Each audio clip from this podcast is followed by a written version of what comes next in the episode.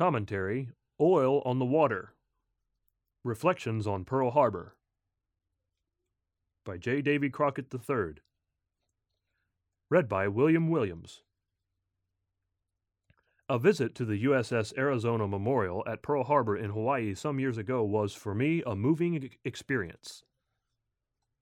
The impact of the horrific attack catapulted the United States into World War II and directly affected the lives of millions of Americans, including my family.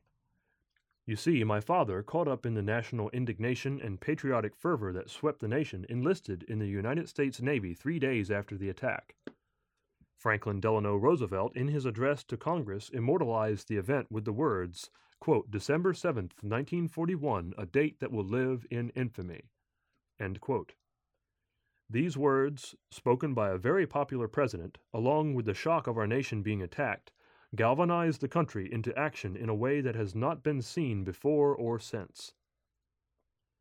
Other members of my family subsequently enlisted in the various branches of the armed services, leaving wives and children at home as they went off to war to defend their homeland. Those that returned home were changed forever by their experiences in war. One of my uncles did not return. Having given his life in combat, he left behind a young widow and an infant son. It was with this personal perspective that I made the trip to Pearl Harbor. The boat ride to the monument, which is constructed over the sunken battleship, brought me to a stark reminder of the consequences of war. The monument itself is a beautiful white structure which contains the names of all 1,177 sailors, marines, and officers that lost their lives on the USS Arizona that day.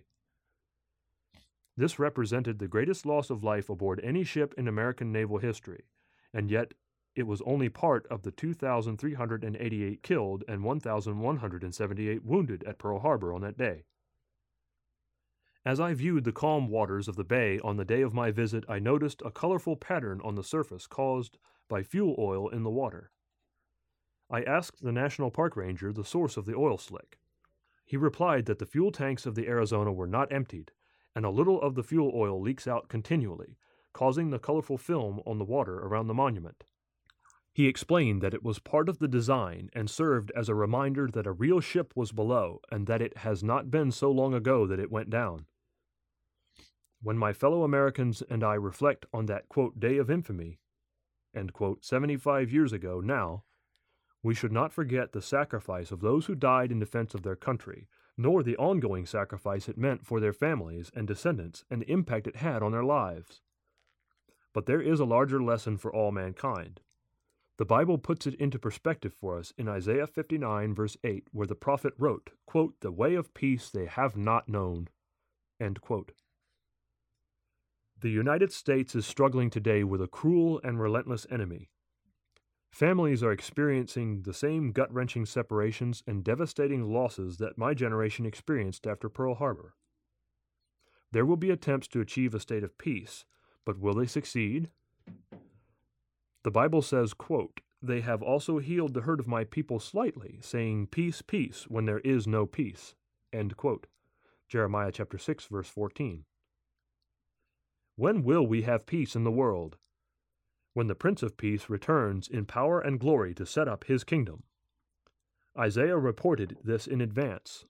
Quote, For unto us a child is born, unto us a son is given, and the government will be upon his shoulder, and his name will be called Wonderful, Counselor, Mighty God, Everlasting Father, Prince of Peace. Of the increase of his government and peace there will be no end. End Isaiah chapter 9, verses 6 and 7. Until then, there will be more oil on the waters of this earth from the many battles that still lie ahead. Request your free literature, Your Ultimate Destiny,